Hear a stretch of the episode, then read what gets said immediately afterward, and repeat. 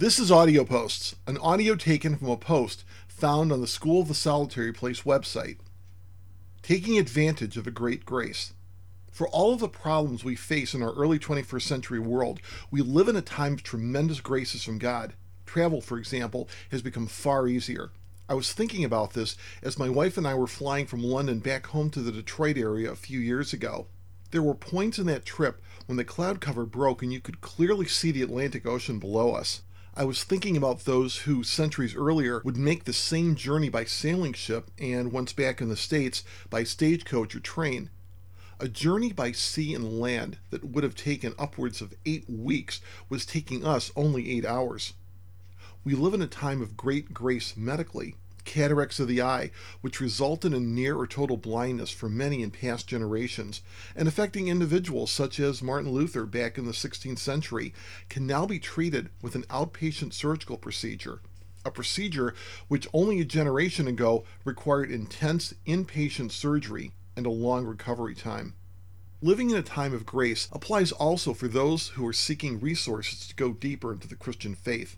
The abundance of Christian literature in analog, that is, in hard copy print, or in digital forms has never been greater. Videos are prolific, audios, in the form of sermons, teachings, and podcasts, are abundant. This state of things was spoken of by Dr. John MacArthur during the funeral service for Dr. R.C. Sproul in December of 2017. Dr. MacArthur, speaking of our present moment, observed, This is the greatest explosion of the truth in history.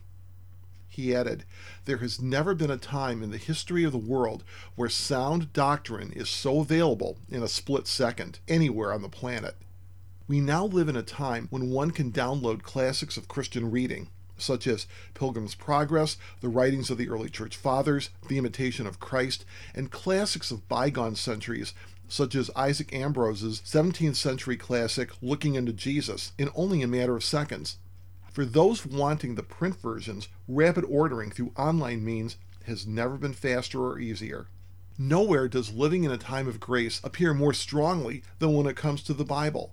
For those of us in the English speaking world, never before has Scripture been so readily available, readable, and accessible. Millions carry the Bible with them on smartphones and tablets. Print Bibles also exist in great abundance.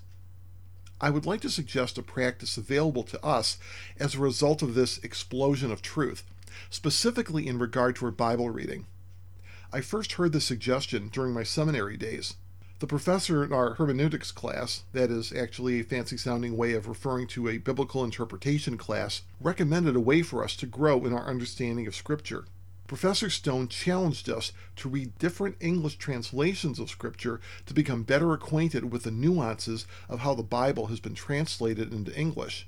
The King James Version, with its English from the time of the first Queen Elizabeth, is still a valuable translation in the era of the second Queen Elizabeth. The translation can be quite literal and can acquaint us with ways that Bible era individuals communicated ideas. My personal preferences are the English Standard Version and the New American Standard. Both are in contemporary English and translated rather literally.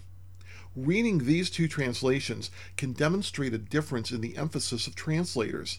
This can be seen in the translation of Jude chapter 5 verse 1. The New American Standard says that the Lord saved his people out of Egypt. The English Standard Version renders the same verse as saying that Jesus saved the people out of Egypt.